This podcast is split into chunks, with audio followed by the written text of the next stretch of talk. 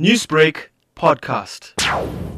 Our family is offering a 50,000 Rand reward for the uh, arrest and conviction of the perpetrators that gunned down my brother at his business premises in 220 South Coast Road on August 22nd at about 4 p.m. Why do you feel the need to offer this reward? We had no leads.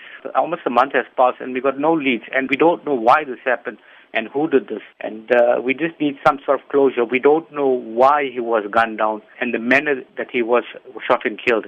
Uh, our family is very confused and, and, and try to come to terms of who did this to my brother.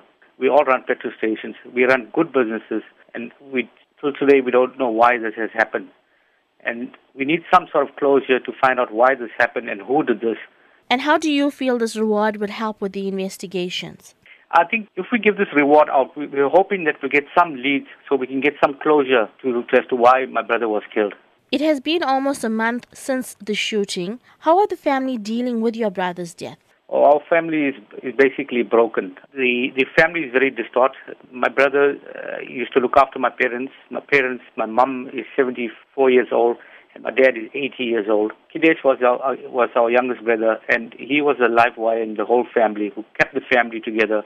You know, we run 24-hour operations, and it was it was hard to leave the businesses and, and go on holidays. And he used to arrange and he used to actually pay for for the holidays so that all all of us can meet up with his nieces and nephews and my mom and dad. And my, my parents are taking it very, very badly. I, I want to appeal to the public. I mean, we want to know why this happened. Kidesh had a two-year-old son. Uh, he was going on his anniversary, sixth-year anniversary next month, taking his child on a holiday. Such a young family, and to leave his wife and his child at that age is, is I don't believe that's fair to, to, to anybody.